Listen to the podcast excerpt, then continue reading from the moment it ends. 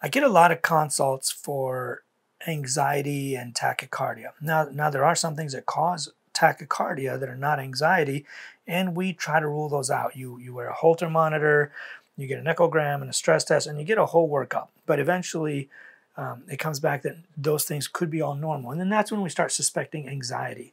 Um, there, there's uh, a component of anxiety. This is underlying anxiety that you don't normally feel like you're an anxious person, or you don't even realize you are but there's this just your mind is racing at night.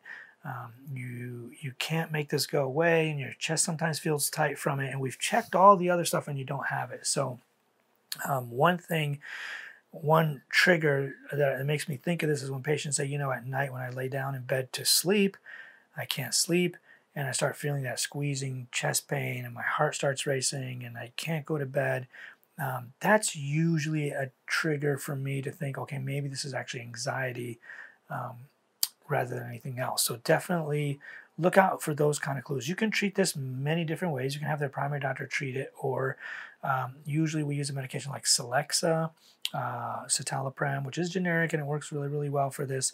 For whatever reason, also helps like calm down a lot of the catecholamines and adrenaline response um, that can happen from anxiety. But you also want to blunt that too. Uh, something like metoprolol works very, very well at lowering your heart rate without reducing blood pressure. So it works really well.